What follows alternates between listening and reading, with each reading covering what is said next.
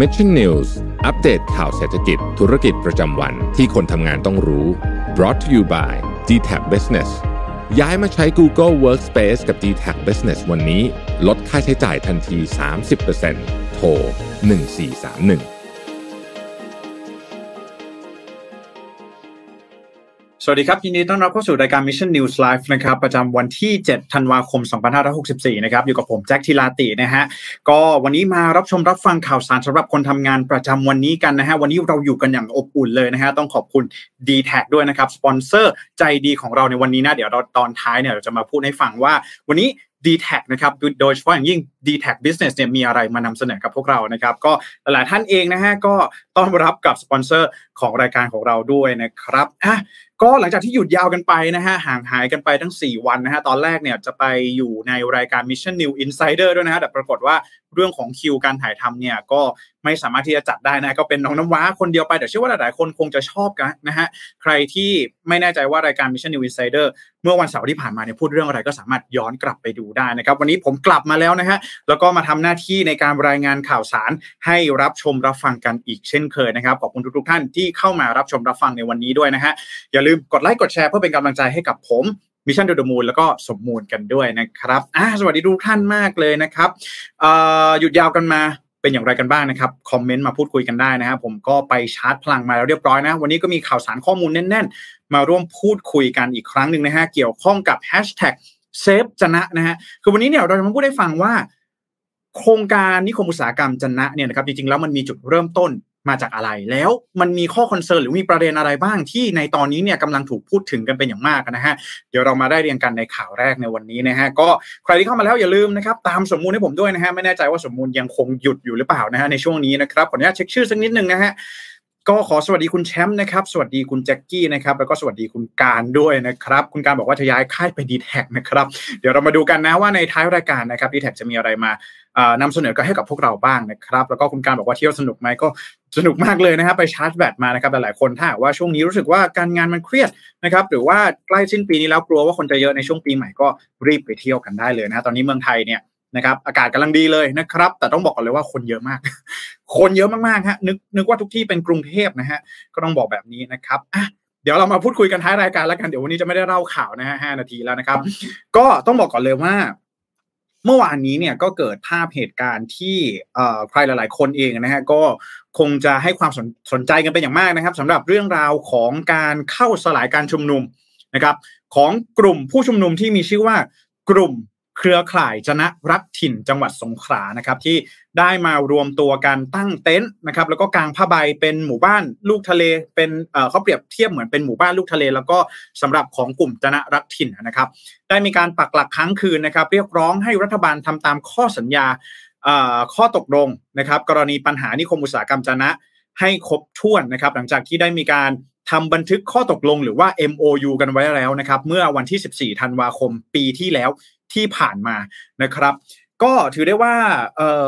สถานการณ์การชุมนุมเนี่ยนะครับก็อย่างที่เราทราบกันดีนะฮะหลาย ๆ สื่อหลาย ๆสำนักเองเนี่ยก็ได้มีการนำเสนอแล้วนะครับว่าในสุดท้ายแล้วเนี่ยก็ได้มีการเข้าสลายการชุมนุมนะครับ แต่ว่าได้มีการจับนะครับผู้เข้าร่วมการชุมนุมเนี่ยไปทั้งสิ้น 36 คนนะครับ เป็นหญิง 30 คนแล้วก็เป็นชาย 6 คนนะครับ โดยมีการคุมตัวไปที่สโมสรตำรวจในเวลาต่อมานะครับอะ นี่ก็ถือได้ว่าเป็นเหตุการณ์ที่เกิดขึ้นเมื่อวานนี้นะฮะ แล้วก็หลายๆคนเองเนี่ยก็อาจจะเคยได้ยินคำว่านิคมอุตสาหกรรมจันนะมาเป็นอย่างยาวนานกันแล้วนะฮะหลาย ๆ ปีเนี่ยช่วงนี้มีการพูดถึงกันเป็นอย่างมาก หลายๆคนเองก็อาจจะยังสงสัยนะฮะว่าโครงการนิคมอุตสาหกรรมจันนะเนี่ยจริง ๆ แล้วมันคือโครงการอะไรครับ แล้วทำไมถึงมีผู้ที่ออกมาคัดค้านออกมาต่อต้านนะครับ ในขณะเดียวกันเนี่ยก็ต้องยอมรับนะครับ ว่าก็ยังมีประชาชนบางคนในพื้นที่เช่นเดียวกัน ที่ออกมาสนับสนุนโครงการนี้นะฮะก็ต้องบอกก่อนว่าการเกิดโครงการนิคมอุตสาหกรรมจนะเนี่ยมันก็ถ้าว่าเกิดขึ้นจริงเนี่ยนะครับมันก็ใช่ว่ามันจะมีแต่แง่เสียนะครับ ข้อดีก็ต้องมีกันบ้างนะฮะแต่เพียงแต่ว่าวันนี้เรามาย้อนรอยกันสักนิดหนึ่งว่าโครงการนิคมอุตสาหกรรมจนะเนี่ยนะครับเป็นโครงการที่มีจุดกำเนิดมาจากอะไรนะเพื่อที่เราจะได้เข้าใจถึงปัญหาที่กำลังเกิดขึ้น หรือว่าข้อเรียกร้องที่กลุ่มจนะรักถิ่นเนี่ยเขาได้ออกมาเรียกร้องกันมากขึ้นนะฮะ ทีนี้เราต้องย้อนกลับไปก่อนสักนิดหนึ่งนะฮะอย่างที่เราทราบกันดีว่าเรื่องราวของความขัดแย้งในพื้นที่สามจังหวัดชายแดนภาคใต้ใช่ไหมฮะก็มีกันมาอย่างยาวนานนะฮะช่วงในปีท้ายๆนี้มานี้นะครับ ช่วงประมาณสิบปีให้หลังมานี้นะครับ แน่นอนว่าทางรัฐบาลเองเนี่ยก็ได้ให้ความสำคัญกับเรื่องของความมั่นคง แล้วก็เรื่องราวทางเศรษฐกิจของผู้คนในพื้นที่ 3 จังหวัดชายแดนภาคใต้เป็นอย่างมากนะครับ โดยเฉพาะอย่างยิ่งในช่วงของสมัยรัฐบาลของคอสช นะครับในปี 2559 เนี่ยจริงๆแล้วพื้นที่นะครับสามจังหวัดชายแดนภาคใต้เนี่ยนะครับได้มีการปรับเปลี่ยนนะครับมีความต้องการที่จะปรับเปลี่ยนให้เป็นเขตพัฒนาเศรษฐกิจพิเศษ เฉพาะกิจนะครับ ซึ่งจริงๆแล้วเนี่ยในปี 2562 เนี่ยนะครับคณะรัฐมนตรีในปีนั้นเนี่ยนะครับก็ได้มีการอนุมัติให้อำเภอจนะนะครับ กลายเป็นพื้นที่แห่งที่ 4 ของโครงการเขตพัฒนาพิเศษพัฒนาพิเศษเฉพาะกิจนะครับ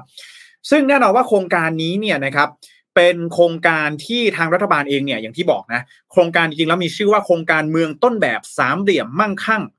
มั่นคงมั่งคั่งยั่งยืนนะครับสามเมืองหลักแห่งนี้ก็มีอำเภอจะนะจังหวัดสงขลานะครับที่ถูกควบรวมเข้ามาด้วยนะครับเป็นพื้นที่ที่สี่นั่นเองนะฮะซึ่งเขตการที่เปลี่ยน พื้นที่นะครับสี่พื้นที่นี้เนี่ยนะครับให้กลายเป็นเขตพัฒนาเศรษฐกิจเฉพาะกิจเนี่ยนะครับเขตพัฒนาพิเศษเฉพาะกิจก่อนนะฮะเขตพัฒนาพิเศษเฉพาะกิจก่อนเอาคำนี้ก่อนนะฮะหมายความว่าโครงการนี้เนี่ยนะครับมันจะได้รับการดำเนินการที่พิเศษกว่าการลงทุนในพื้นที่อื่นนะครับพอเป็นพื้นที่พัฒนาพิเศษเฉพาะกิจเสร็จปุ๊บเนี่ยเรื่องของข้อกฎหมาย เรื่องของการบังคับใช้กฎหมายหน่วยงานรัฐ ในพื้นที่ที่มากำกับดูแล ในเรื่องของการพัฒนาพื้นที่เนี่ยก็จะสามารถทำได้ สะดวกแล้วก็ทำได้ง่ายมากขึ้นนั่นเองนะฮะอันนี้เราพูดกันในเรื่องของคำจำกัดความก่อนนะครับ ถ้าหากว่าเราเปรียบเทียบนะครับ เขตพัฒนาพิเศษเฉพาะกิจเนี่ยก็จะมีความคล้ายคลึงกับ EEC นะครับหรือว่า Eastern Economic Corridor นั่นเองนะครับหรือว่าระเบียงเศรษฐกิจภาคตะวันออกนะครับ ก็จะมีความคล้ายคลึงกันในแง่มุมนี้นะครับ การดำเนินการต่างๆจะง่ายมากมากยิ่งขึ้นนั่นเองนะฮะ สิ่งที่ใครหลาย ๆ คนเองให้ความสนใจแล้วก็ดูเหมือนแล้วว่าจะเป็นประเด็นที่ถูกเอามาพูดถึงในครั้งนี้ก็คือพื้นที่กว่า 17,000 ไร่ ใน 3 ตำบลของอำเภอจนะด้วยกันนะครับก็คือตำบลนาทับตำบลสกอม และตำตำบลตลิ่งชันนะฮะตลิ่งชันนี่ไม่ใช่ตลิ่งชันที่กรุงเทพแต่อย่างใดนะครับ คือ 17,000 ไร่ตรงนี้เนี่ยนะครับจะมีการเปลี่ยนแปลงให้เป็นพื้นที่นิคมอุตสาหกรรมนะครับ เป็นพื้นที่นิคมอุตสาหกรรมแห่งใหม่นะครับที่ไม่ได้มีแค่พื้นที่นิคมอุตสาหกรรมเพียงอย่างเดียวนะครับ จะมีเรื่องของท่าเรือน้ำลึกนะครับ มีอุตสาหกรรมการผลิตไฟฟ้านะครับพื้นที่ที่เป็นเกี่ยวข้องกับอุตสาหกรรมหนัก และก็อุตสาหกรรมเบาต่างๆนะครับ โดยมีศูนย์อำนวยการบริโดยมีศูนย์อำนวยการบริหารจังหวัดชายแดนภาคใต้ หรือว่าสอบต เป็นผู้ดำเนินการนะครับต้องบอกอย่างนี้ก่อนว่าจริงๆแล้วโครงการนิคมอุตสาหกรรมก้าวหน้าแห่งอนาคต แห่งอำเภอจนะเนี่ยนะครับมีองค์ประกอบหลักๆเนี่ยนะครับจะมีอยู่ 4 องค์ประกอบด้วยกันนะครับสี่องค์ประกอบนี้เนี่ยจะประกอบด้วย 1 คือในส่วนของนิคมอุตสาหกรรมนะครับก็จะเป็นส่วนของพื้นที่โรงงานอุตสาหกรรมต่างๆนะครับพื้นที่ที่เป็นโรงงานตรงนี้เนี่ยนะครับจะมีพื้นที่ไม่ต่ำกว่า 7,000 ไร่ อันนี้เป็นส่วนแรกนะครับส่วนของโรงงานผลิตชิ้นส่วนอะไรต่างๆนะครับ ที่เขาจะเน้นไปที่เรื่องของการเป็นอุตสาหกรรมหนักก้าวหน้า อย่างเช่นการต่อตู้รถไฟนะครับ การทำอุตสาหกรรมที่มันเป็นอุตสาหกรรมแห่งอนาคตนะฮะแบบนี้นะครับ อุตสาหกรรมเบาก็คือพวกไบโอเทคนะครับหรือว่าเทคโนโลยีทางชีวภาพนะครับเป็นพื้นที่ที่เขาได้มีการออกแบบเอาไว้นะครับ ส่วนที่2เนี่ยเป็นส่วนของโรงไฟฟ้านะครับการผลิตไฟฟ้าต่างๆนะครับ ซึ่งในเบื้องต้นเนี่ยนะครับขนาดเนี่ยจะมีอยู่ที่ราวๆ2,900 ไร่นะครับ โดยจะมีโรงไฟฟ้า รูปแบบต่างๆนะครับอย่างเช่น โรงไฟฟ้าพลังงานแสงอาทิตย์นะครับอย่างที่เราเห็นกันนี้ โรงงานไฟฟ้านะครับพลังงานขยะนะครับโรงไฟฟ้าก๊าซธรรมชาติโรงไฟฟ้าพลังงานลม ซึ่งส่วนใหญ่แล้วเนี่ยนะครับก็จะเป็นการผลิตไฟฟ้าจากพลังงานสะอาดนะครับหรือว่าพลังงานที่มันไม่ส่งผลกระทบต่อสิ่งแวดล้อมมากนักนะครับ อันนี้เป็นในส่วนของโรงไฟฟ้านะครับ เพราะว่าพอมันมีโรงงานอุตสาหกรรมนะฮะมันก็จะมีการใช้พลังงานที่เพิ่มมากขึ้นนั่นเองนะฮะก็จึงมีความจำเป็นจะต้องจัดพื้นที่ สำหรับโรงไฟฟ้าเพื่อที่จะป้อนเข้ากับนิคมอุตสาหกรรมนั่นเอง ส่วนต่อมาเลยก็คือเรื่องของส่วนของท่าเรือน้ำลึกนะครับ จะมี 2 ท่าด้วยกันนะครับ ก็คือเป็นท่าเรือที่กินน้ำลึก 16 เมตรนะครับ แล้วก็จะมีท่าเรือทะเลจะนะน้ำตื้นด้วยนะครับอะ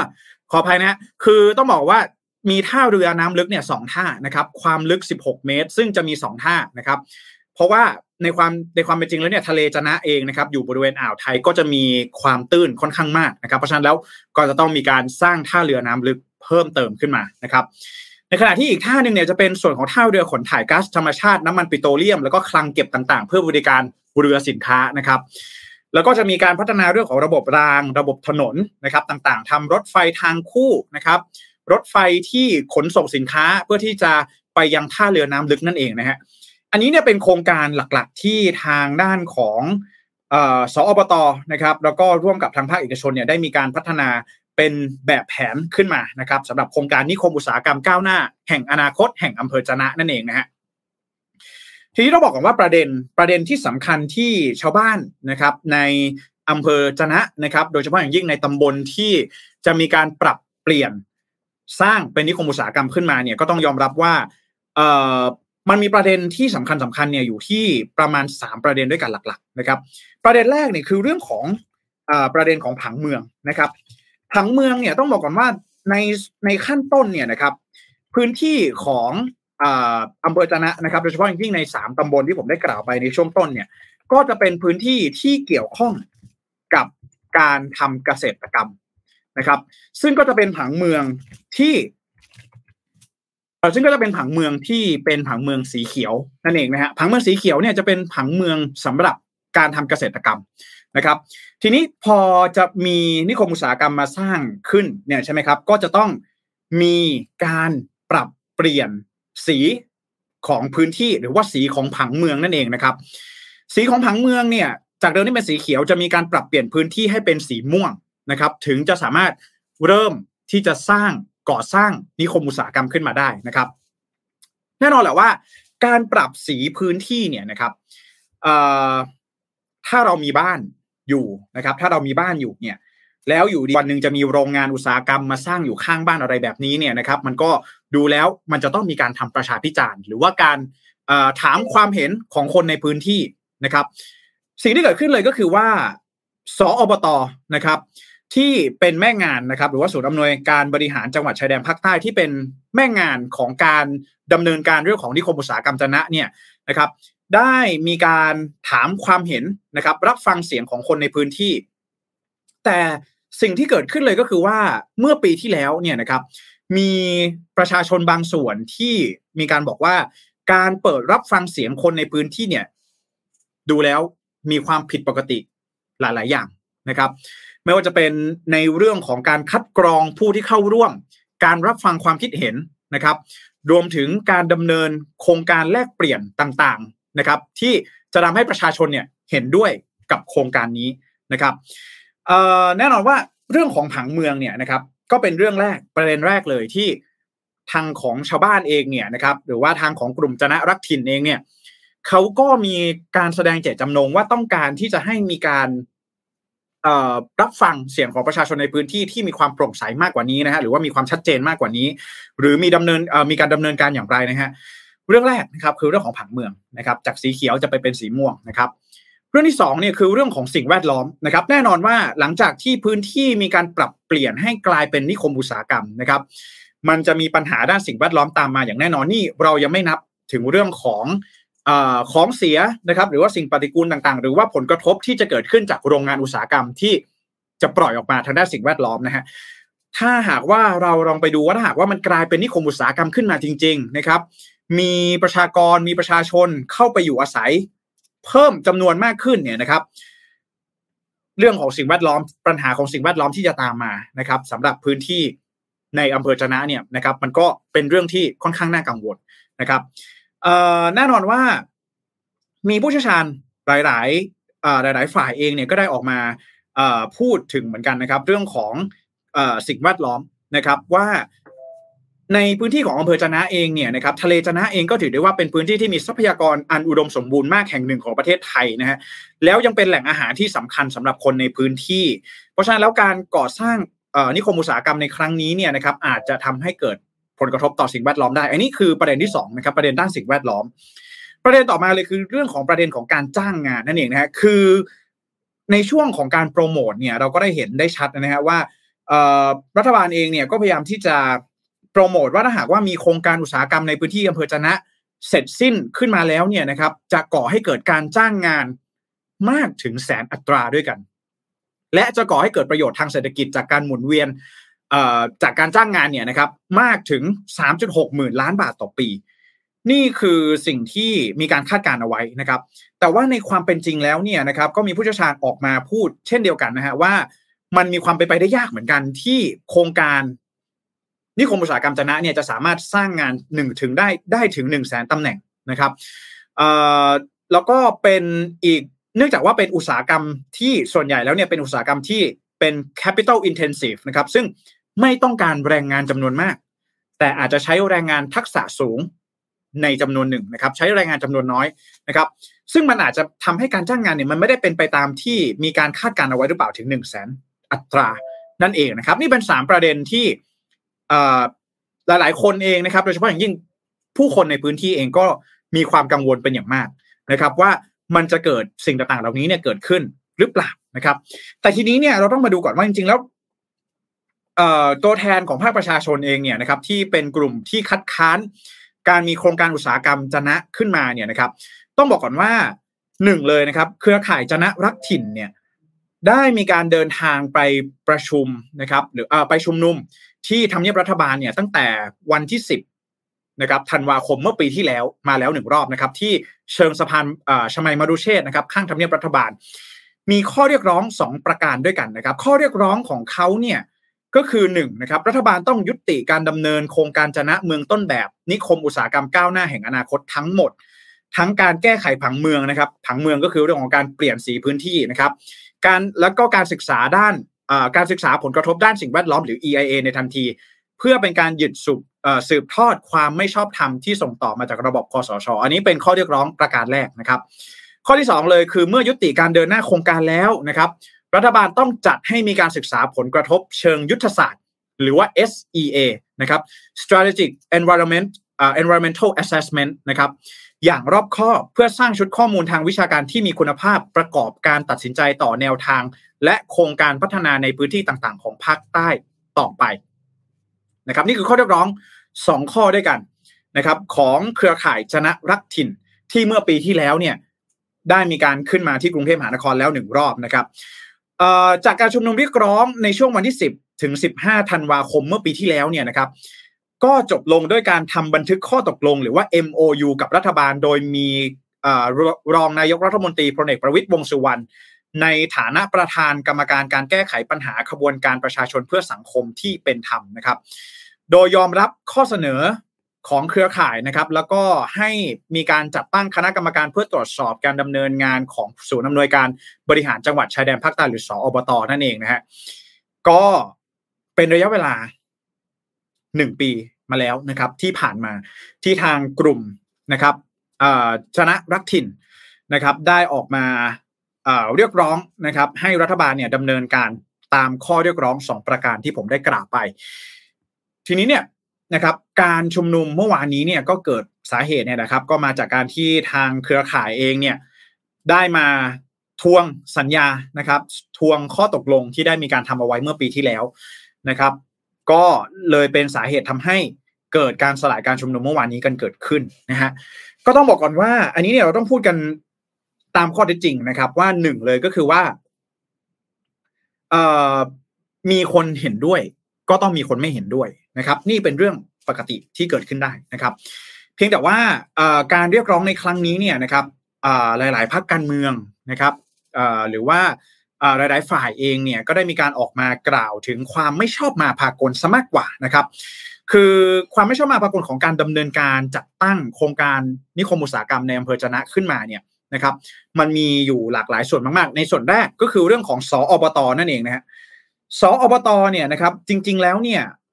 ทางภาคประชาชนเองก็ได้มีการออกมาประกาศด้วยเช่นเดียวกันว่าจริงๆแล้วสออบตเองเนี่ยไม่ได้มีขอบเขตหรือว่าไม่ได้มีอำนาจในการดำเนินการในการเปลี่ยนแปลงผังเมืองหรือเปล่านะครับทำไมสอบตอเองจึงสามารถดำเนินการได้นะครับ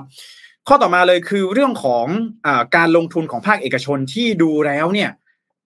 มีความผิดปกตินะครับ เพราะว่า พื้นที่กว่า 17,000 ไร่นะครับพื้นที่ส่วนใหญ่แล้วเนี่ยเป็นพื้นที่ของบริษัท TPIPP แล้วก็บริษัท IRPC นะครับซึ่งเป็นภาคเอกชนนะครับ แล้วประชาชนส่วนใหญ่ในพื้นที่เนี่ยนะครับ ก็ดูเหมือนแล้วว่าจะไม่ได้รับผลประโยชน์ทางตรง จากการมีนิคมอุตสาหกรรมที่เกิดขึ้นนะครับพูดง่ายๆว่าดูแล้วเนี่ยเหมือนจะเป็นการเข้าไปกว้านซื้อที่ดินของกลุ่มในทุนหรือเปล่านะครับ แล้วก็เอามาขาย เก่งกำไรอีกต่อหนึ่งหรือเปล่า จนทำให้สุดท้ายแล้วเนี่ยนะครับ มันจึงมีการผลักดันให้เกิดโครงการอุตสาหกรรมในอำเภอจนะขึ้นมาแบบนี้นั่นเองนะฮะเพราะฉะนั้นแล้วตอนนี้เนี่ยนะครับทางออกที่ในปีที่แล้วที่ผมได้กล่าวไปก็คือว่าการจัดทำในเรื่องของการประเมินผลกระทบสิ่งแวดล้อมในระดับยุทธศาสตร์หรือว่า SEA Strategic Environmental Assessment นะครับ ซึ่งมันจะเป็นการประเมินผลกระทบ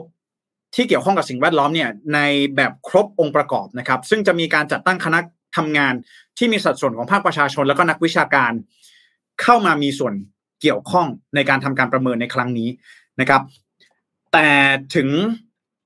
แต่จากข้อเรียกร้องเมื่อปีที่แล้วนะครับจนมาถึงปีนี้เนี่ยก็แน่นอนว่ายังไม่มีความคืบหน้าสักเท่าไหร่นะครับ แล้วก็เมื่อวานนี้เองเนี่ยก็ได้มีการเหตุการณ์การสลายการชุมนุมเกิดขึ้นนะฮะก็ ในวันนี้นะครับพลเอกประยุทธ์จันโอชานายกรัฐมนตรีเองเนี่ยนะครับ ก็ได้มีการเปิดเผยถึงเหตุการณ์นะครับ การสลายการชุมนุมนะครับ ของเครือข่ายชาวบ้านจากอำเภอชนะจังหวัดสงขลาเนี่ยนะครับ หลังจากการประชุมคณะรัฐมนตรี ก็แน่นอนว่าพลเอกประยุทธ์จันโอชาเองก็ย้ำว่ารัฐบาลก็รับฟังเสียงของประชาชนนะครับ อยู่ในขั้นตอนของการทำประชาพิจารณ์อีกครั้ง โดยได้มอบหมายให้หน่วยงานที่เกี่ยวข้องเนี่ยเข้าไปรับฟังและตนก็เคยบอกเสมอว่า การจะไปรับปากหรือเจรจาอะไรกับประชาชนเนี่ยอย่าไปรับปากทันทีนะครับ อย่าหากไม่ได้เข้าสู่การพิจารณาของที่ประชุมคณะรัฐมนตรีโดยเฉพาะข้อตกลงการทำ MOU นะครับที่ร้อยเอกธรรมนัฐพรมเผ่า เคยรับปากไว้ว่าจะทำให้นะครับ ซึ่งตนเองก็ไม่ได้ไปตกลงกับใครนะครับนะครับก็นี่เป็นท่าทีนะครับของทางด้านของรัฐบาลเองนะครับที่ ในตอนนี้เนี่ยท่านพลเอกประยุทธ์จันโอชานายกรัฐมนตรีแล้วก็รัฐมนตรีว่าการกระทรวงกลาโหมเองก็ได้มีการออกมาเปิดเผยในส่วนนี้แล้วนะครับว่าได้มีการสั่งการให้หน่วยงานที่เกี่ยวข้องเนี่ยดำเนินการตามขั้นตอนไปแล้วนะครับ แล้วก็รัฐบาลเองก็รับฟังเสียงของประชาชนอยู่โดยตลอดแล้วก็เสมอมานะครับ ก็ต้องรอดูนะฮะเพราะว่าแน่นอนว่าหนึ่งปีที่ผ่านมาเนี่ยอาจจะยังไม่มีอะไรที่เกิดขึ้นเป็นรูปธรรมนะครับ แล้วก็การ มาชุมนุมเรียกร้องนะครับ มาทวงสัญญาในครั้งนี้เนี่ยนะครับ ก็สังคมก็เป็นที่วิพากษ์วิจารณ์กันเป็นอย่างมากนะครับ ว่าทำไมตำรวจเองเนี่ยถึงจะต้องใช้กำลังตำรวจนะครับ ใช้กำลังควบของตำรวจควบคุมฝูงชนเนี่ยเข้าไปสลายการชุมนุมในครั้งนี้นะครับทำไมถึงไม่เลือกวิธีในการเจรจาตั้งแต่แรกนะครับ ซึ่งล่าสุดเนี่ยทางด้านของตำรวจเองเนี่ยก็ได้มีการออกมาเปิดเผยเช่นเดียวกันนะฮะ ว่าเหตุการณ์เมื่อวานนี้เนี่ยนะครับ มีสาเหตุอะไรถึงจะต้องเข้าไปสลายการชุมนุมนะครับ ก็ต้องบอกก่อนว่าทางด้านของอตำรวจเองนะฮะโดยเมื่อวานนี้เนี่ยนะครับ จากที่ได้มีการจับกลุ่มตัวผู้ชุมนุมไปนะฮะก็ได้มีการออกมาเปิดเผยนะฮะสักครู่นะครับ จอดับนะฮะต้องขออภัยด้วยนะครับ นะก็ทางด้านของพลตำรวจตรีจิรสันแก้วแสงเอกนะครับ ซึ่งเป็นรองผู้ผู้บัญชาการตำรวจนครบาลนะครับ ในฐานะโฆษกกองบัญชาการตำรวจนครบาลเนี่ยก็ได้มีการออกมาเปิดเผยนะครับ ถึงเหตุการณ์เมื่อวานนี้นะครับ ว่าสาเหตุที่ต้องจับกลุ่มนะครับคือหนึ่งผู้ชุมนุมเนี่ยนะครับกีดขวางการจราจรนะครับ ตั้งวางสิ่งของบนพื้นที่จราจรนะครับสองก็คือเรื่องของการการแพร่เชื้อนะครับ ก็คือว่า เจ้าหน้าที่ตำรวจเนี่ยขอตรวจสอบผู้ชุมนุม แต่ผู้ชุมนุมเนี่ยไม่ยินยอมนะครับเจ้าหน้าที่เนี่ยนะครับได้ทำการเจรจาหลายครั้งนะครับ เพื่อขอให้ย้ายไปสถานที่อื่นที่จัดเตรียมไว้ให้ แต่ว่ากลุ่มผู้ชุมนุมไม่ยอมย้ายนะครับ แล้วก็กลุ่มผู้ชุมนุมเคยมาเรียกร้องในกรณีนี้แล้วครั้งหนึ่งนะครับ ซึ่งรัฐบาลเองก็อยู่ระหว่างการดำเนินการนะครับ และผู้ชุมนุมเองเนี่ยก็ฝ่าฝืนกฎหมายอย่างต่อเนื่องนะครับการข่าวเนี่ยทราบว่า อาจจะมีกลุ่มผู้ชุมนุมกลุ่มอื่นเข้ามาร่วม อาจจะทำให้เกิดการใช้ความรุนแรงและก่อความไม่สงบได้นะครับ แล้วก็การจับกลุ่มในครั้งนี้ไม่ใช่การสลายการชุมนุม แต่เป็นการเจรจาก่อนเข้าจับกลุ่มผู้กระทำความผิดตามกฎหมาย ไม่ใช้ความรุนแรง และใช้กำลังเจ้าหน้าที่ตำรวจควบคุมฝูงชนหญิง และหยิบสิ่งของที่กีดขวางทางจราจรออกจากพื้นที่นะครับ อันนี้ก็เป็นสาเหตุที่ทางตำรวจเองได้มีการออกมาเปิดเผย ถึงสาเหตุของการ เข้าจับกลุ่มในครั้งนี้นะครับ ก็ต้องรอดูต่อไปนะฮะว่ารัฐบาลจะสามารถดำเนินการตามที่ผู้ชุมนุมออกมาเรียกร้องได้หรือไม่นะครับ แล้วก็ความโปร่งใสของการดำเนินการโครงการอุตสาหกรรมในพื้นที่อำเภอจันนะเนี่ยนะครับจะมีความชัดเจนหรือว่ามีความโปร่งใสมีข้อมูลอะไรออกมาเพิ่มเติมได้มากน้อยแค่ไหน อันนี้ต้องรอติดตามกันต่อไปนะครับ ก็เอามาฝากกันสำหรับใครที่อยาก ทราบนะครับถึงสาเหตุของการสลายการชุมนุมเมื่อวานนี้นะนะครับ ก็เป็นอีกสิ่งหนึ่งที่เราต้องจับตาดูกันต่อไปนะนนี้ต้องบอกก่อนว่า ส่วนหนึ่งเลยเนี่ยนะครับ คือภาคใต้เนี่ยไม่มีท่าเรือน้ำลึกที่จะส่งสินค้าออกไปนะหรือว่าเอ่อหลาย ๆหลาย ๆ ผู้ประกอบการหลาย ๆ หลาย ๆ ที่เองในในพื้นที่ภาคใต้เองเนี่ยก็อาจจะมีแนวความคิดที่เห็นด้วยกับการมีโครงการนี้ขึ้นมา ด้วยเช่นกันนะฮะซึ่งอยู่ที่ว่ารัฐบาลเนี่ยจะทำอย่างไรได้บ้างที่จะหาตรงกลาง หาข้อตกลงให้ได้นะครับนนี้ก็มาฝากกันนะฮะสำหรับวันนี้นะครับหลาย ๆ ท่านมาแล้วนะฮะวันนี้ก่อนที่จะไปข่าวต่อไปนะครับ ก็สวัสดีคุณไพศาลด้วยนะครับ บอกว่าตัดผมหรือเปล่านะจริง ๆ ตัดตั้งแต่สัปดาห์ที่แล้วแล้วนะครับขอบคุณคุณไพศาลมากนะครับสวัสดีคุณนิชานันด้วยนะครับ แล้วก็ นะฮะสวัสดีคุณการดารัตด้วยนะครับ บอกว่าสีฟ้าสวยมากเลยนะครับ ขอบคุณมากเลยนะครับ คุณไปสารบอกว่าสปอนเซอร์ใหม่สีเข้ากับรายการพอดีเลยนะครับอ่านะครับอ่าสวัสดีสมมูลด้วยนะครับ สมมูลมาแล้วนะครับ เรียบร้อยนะครับ สวัสดีคุณนพสูรด้วยนะครับอ่าแล้วก็หลายท่านนะครับเริ่มที่จะเข้ามาแล้วใครที่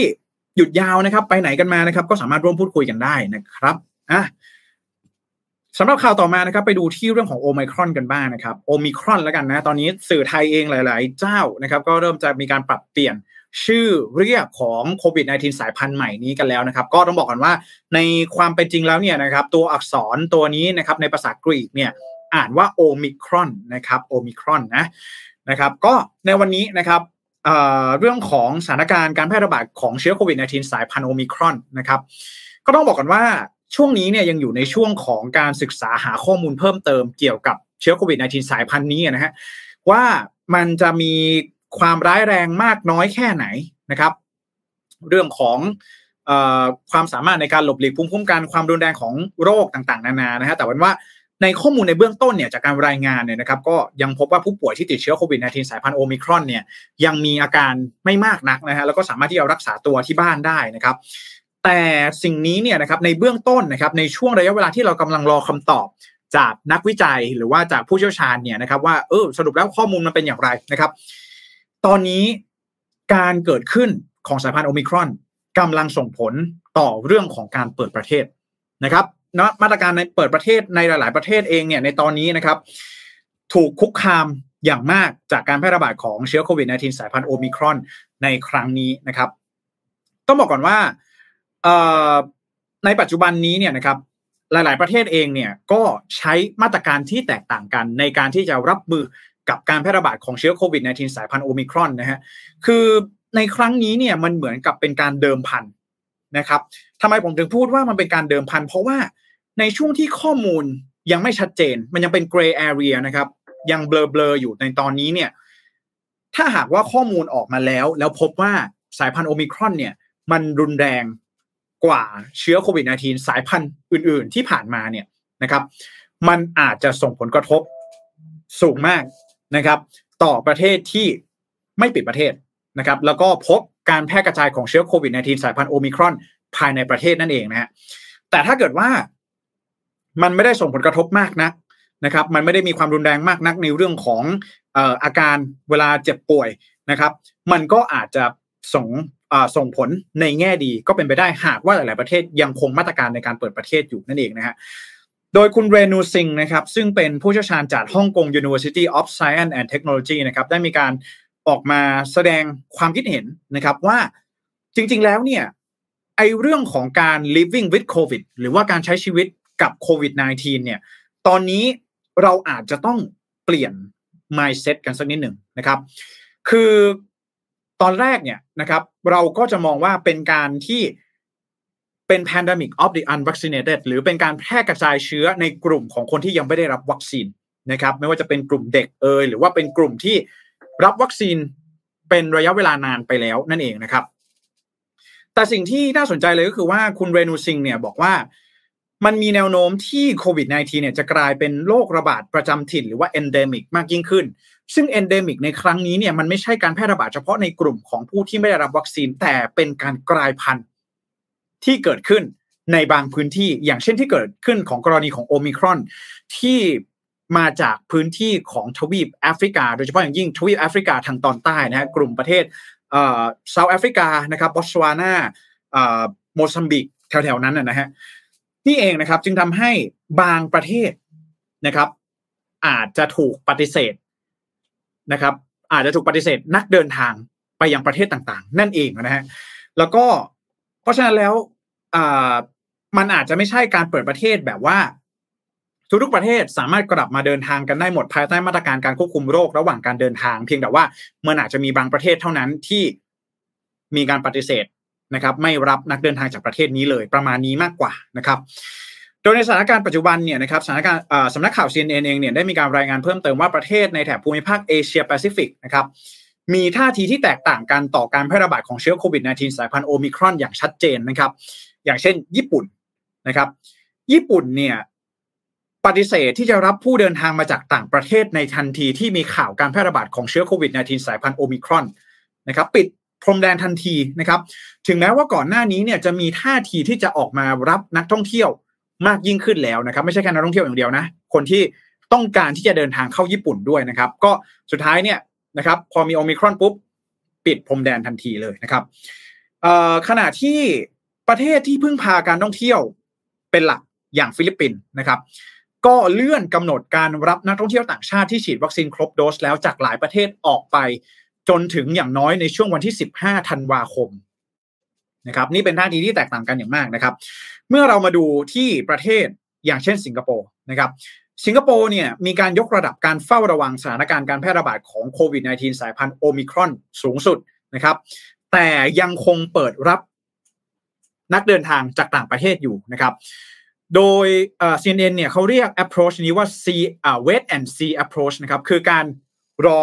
แล้วก็เฝ้าสังเกตการนะครับ ก่อนก่อนที่จะมีการออกนโยบายในการปิดพรมแดน หรือว่าปฏิเสธรับนักท่องเที่ยวต่างๆนะครับ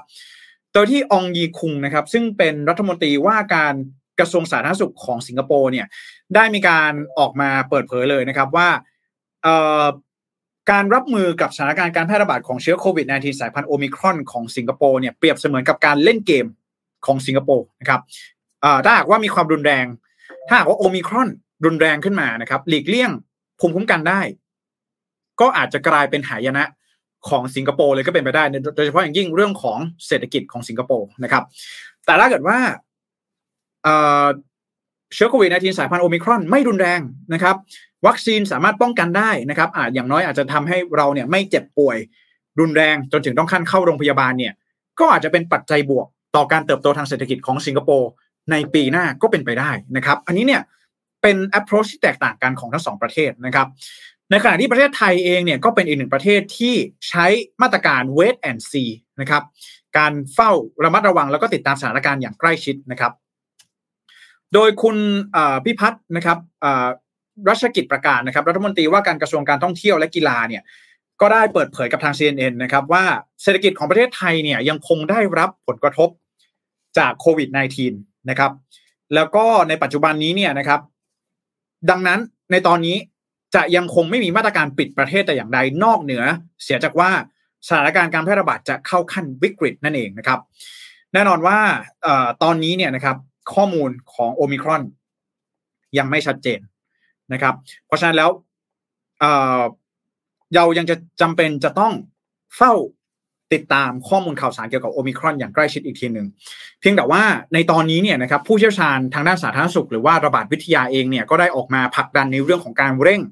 การฉีดวัคซีน ให้ครอบคลุมให้ได้มากที่สุดนะครับ เพื่อลดความเสี่ยงต่อหนึ่งเลยนะครับ คือเรื่องของร่างกายสุขภาพร่างกายของเราเองนะความเป็นอยู่ของพวกเรานะครับสองเลยก็คือเรื่องของเศรษฐกิจนั่นเองนะฮะถ้าหากว่าเราสามารถกำจัดนะครับ วงของการแพร่ระบาดได้เนี่ยนะครับ มันก็จะส่งผลให้เศรษฐกิจเองเนี่ยสามารถที่จะเริ่มฟื้นตัวกันได้กันอย่างจริง ๆ นะฮะไม่ใช่ว่าเริ่มที่จะฟื้นตัวแล้วพอมีโอมิครอนขึ้นมาเนี่ยก็กลับนะครับ กลับไปอยู่สุดจุดเริ่มต้นใหม่อีกครั้งหนึ่งนะครับเพราะฉะนั้นแล้วตอนนี้ผมว่าประเด็นที่สำคัญเลยเนี่ยนะครับ คือเราจะต้องเริ่มที่จะคิดถึง เรื่องของวัคซีนเข็มที่ 3 กันแล้วนะฮะ ถึงแม้ว่าตอนนี้จะยังไม่มีข้อมูลที่ชัดเจนออกมาว่ามันจะสามารถป้องกันการติดเชื้อโควิด -19 สายพันธุ์โอมิครอนได้มากน้อยแค่ไหน แต่นี่ถือได้ว่าเป็นอีกหนึ่งขั้นตอนที่ดีที่สุดที่เราจะลดความเสี่ยงจากโควิด -19 สายพันธุ์โอมิครอนไม่ว่าจะเป็นในเรื่องของร่างกายของเราเอง หรือว่าต่อเศรษฐกิจที่กำลังจะฟื้นตัวในช่วงนี้นั่นเองนะครับ ก็ยังต้องรอดูต่อไปนะครับ ตอนนี้ประเทศไทยเองยังเป็น wait and see approach อยู่นะครับ การติดตามแล้วก็ ระมัดระวังนะครับเรื่องของสถานการณ์การแพร่ระบาดของเชื้อโควิด -19 สายพันธุ์โอมิครอนซึ่ง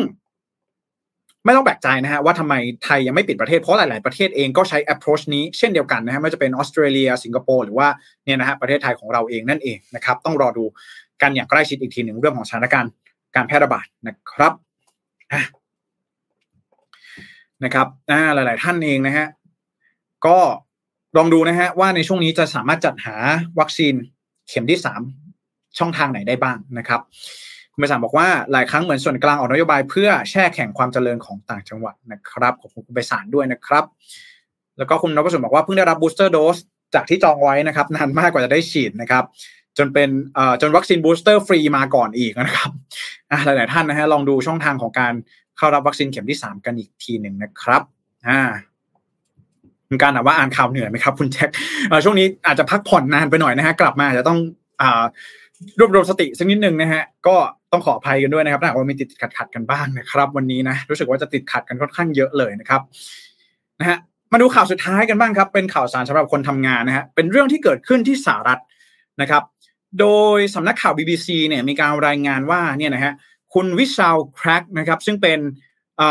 เจ้านายนะครับเป็นหัวหน้างานบริษัทรับจัดการสินเชื่อที่อยู่อาศัยนะครับ better.com นะครับประกาศกล้าวนะครับไล่ไล่พนักงานออกจากบริษัทตัวเองถึง 900 คนในครั้งเดียวผ่านโปรแกรม Zoom ซึ่งเขากล่าวว่าหากคุณอยู่ในสายนี้ คุณเป็นส่วนหนึ่งของกลุ่มผู้เคราะห์ร้ายที่ถูกเลิกจ้าง โอ้ my god ฮะเข้าซูมทีเดียว 900 คนนะฮะประกาศทีเดียวไม่ต้องมาไล่พูดทีละคนเลยนะครับ โดย อย่างไรก็ตามเนี่ยนะครับ เมื่อคลิปการการประชุม meeting ผ่านซูมเพื่อที่จะไล่พนักงานออกในครั้งนี้เนี่ย ถูกเผยแพร่ออกไปบนโซเชียลมีเดียนะครับ ก็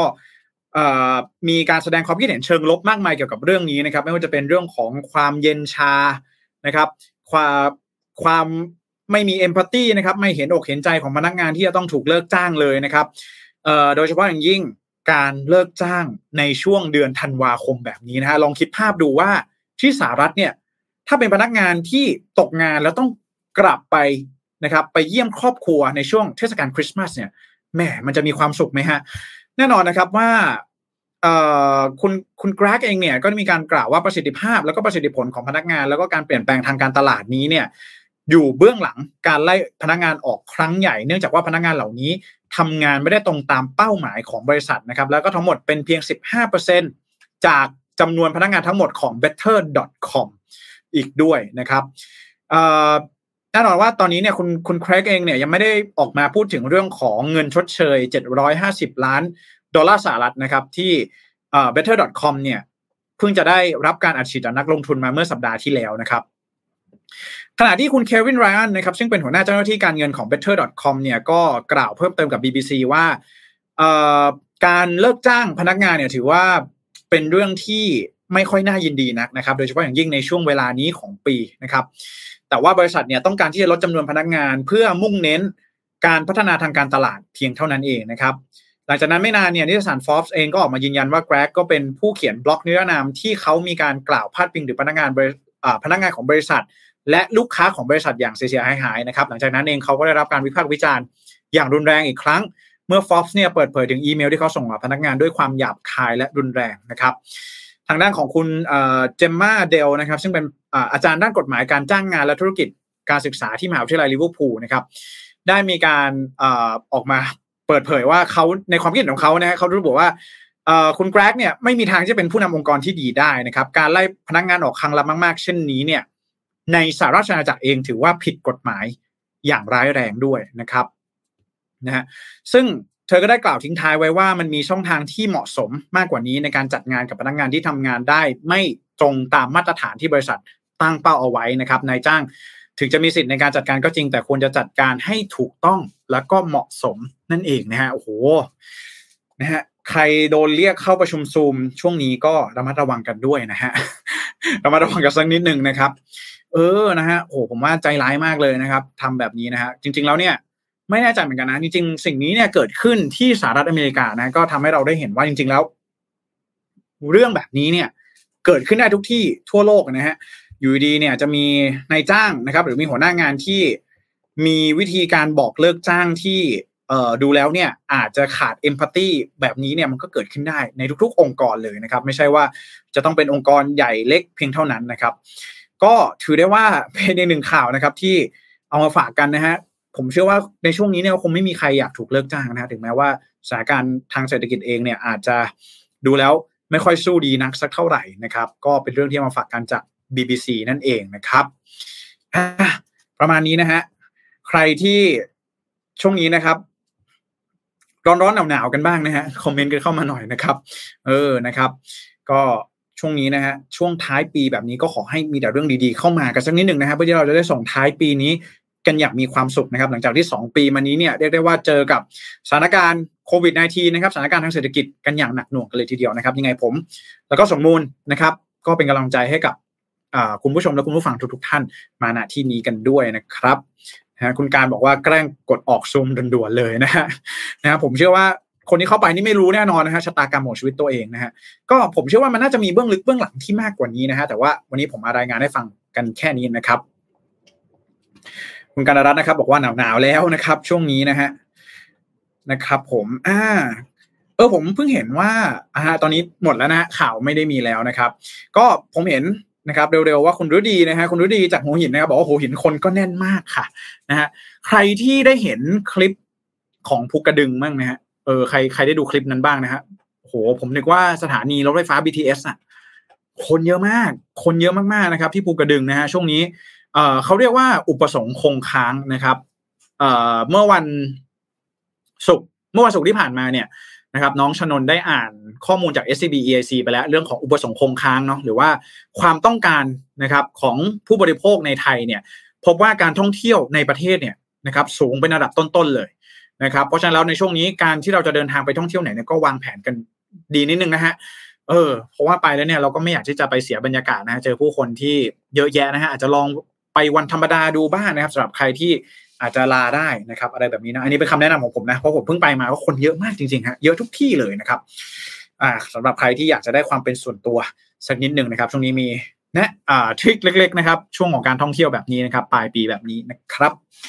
อ่าหลายๆคนสามารถคอมเมนต์เข้ามาได้นะครับ คุณการบอกว่าไม่มีอะไรดีไปกว่า Worry Free ตอนนี้แล้วละครับนะนะครับพูดมาแบบนี้นะครับ ก็ต้องบอกเลยว่าต้องขอขอบคุณสปอนเซอร์นะครับ d t a c Business นะครับ ย้ายมาใช้ Google Workspace กับ d t a c Business วันนี้นะครับ ลดค่าใช้จ่ายได้ทันที 30%ด้วยกันนะครับ Worry Free Plus Pro นะครับ โทรเลยนะครับ 1431 นะครับ ใครที่ตอนนี้เนี่ย ผมบอกเลยว่าว่าแพ็กเกจนี้เนี่ยเหมาะสำหรับ SME เป็นอย่างมาก เออ ใครที่ทำ SME อยู่ในตอนนี้เนี่ย มีการใช้งานสั่งงานผ่านไลน์อะไรต่างๆ นานาเนี่ยลองเปลี่ยนมาใช้ Google Workspace ดูนะ ผมว่ามันน่าจะช่วยในเรื่องของ productivity ได้มากขึ้นนะครับ โดยเฉพาะอย่างยิ่งในช่วงของการทำงานแบบ hybrid working แบบนี้เนี่ยนะครับแล้วก็ถ้าหากว่าใครกำลังหาผู้ให้บริการหรือว่าเครือข่ายโทรศัพท์ดีๆเนี่ยนะครับลองดูนะครับ d t a c Business นะครับ ตอนนี้เนี่ยลดค่าใช้จ่ายได้ทันที 30%เลยนะ เออ นะครับ นี่ d t a c เขามีของสิ่งดีๆ มาฝากกันนะครับ หรือว่าใครที่อยู่ในองค์กรนะ องค์กรเล็กๆ นะครับ อยากจะลองปรับเปลี่ยนรูปแบบของการทำงานเนี่ย อาจจะลองดูเรื่องของ d t a c Business กันเอาไว้นะครับ ถ้าว่าสนใจเนี่ย โทรได้เลยนะครับ 1431 นะครับ อ่า นี่เบอร์โทรนี่อยู่มุมขวาล่างนี้แล้วนะครับ อ่า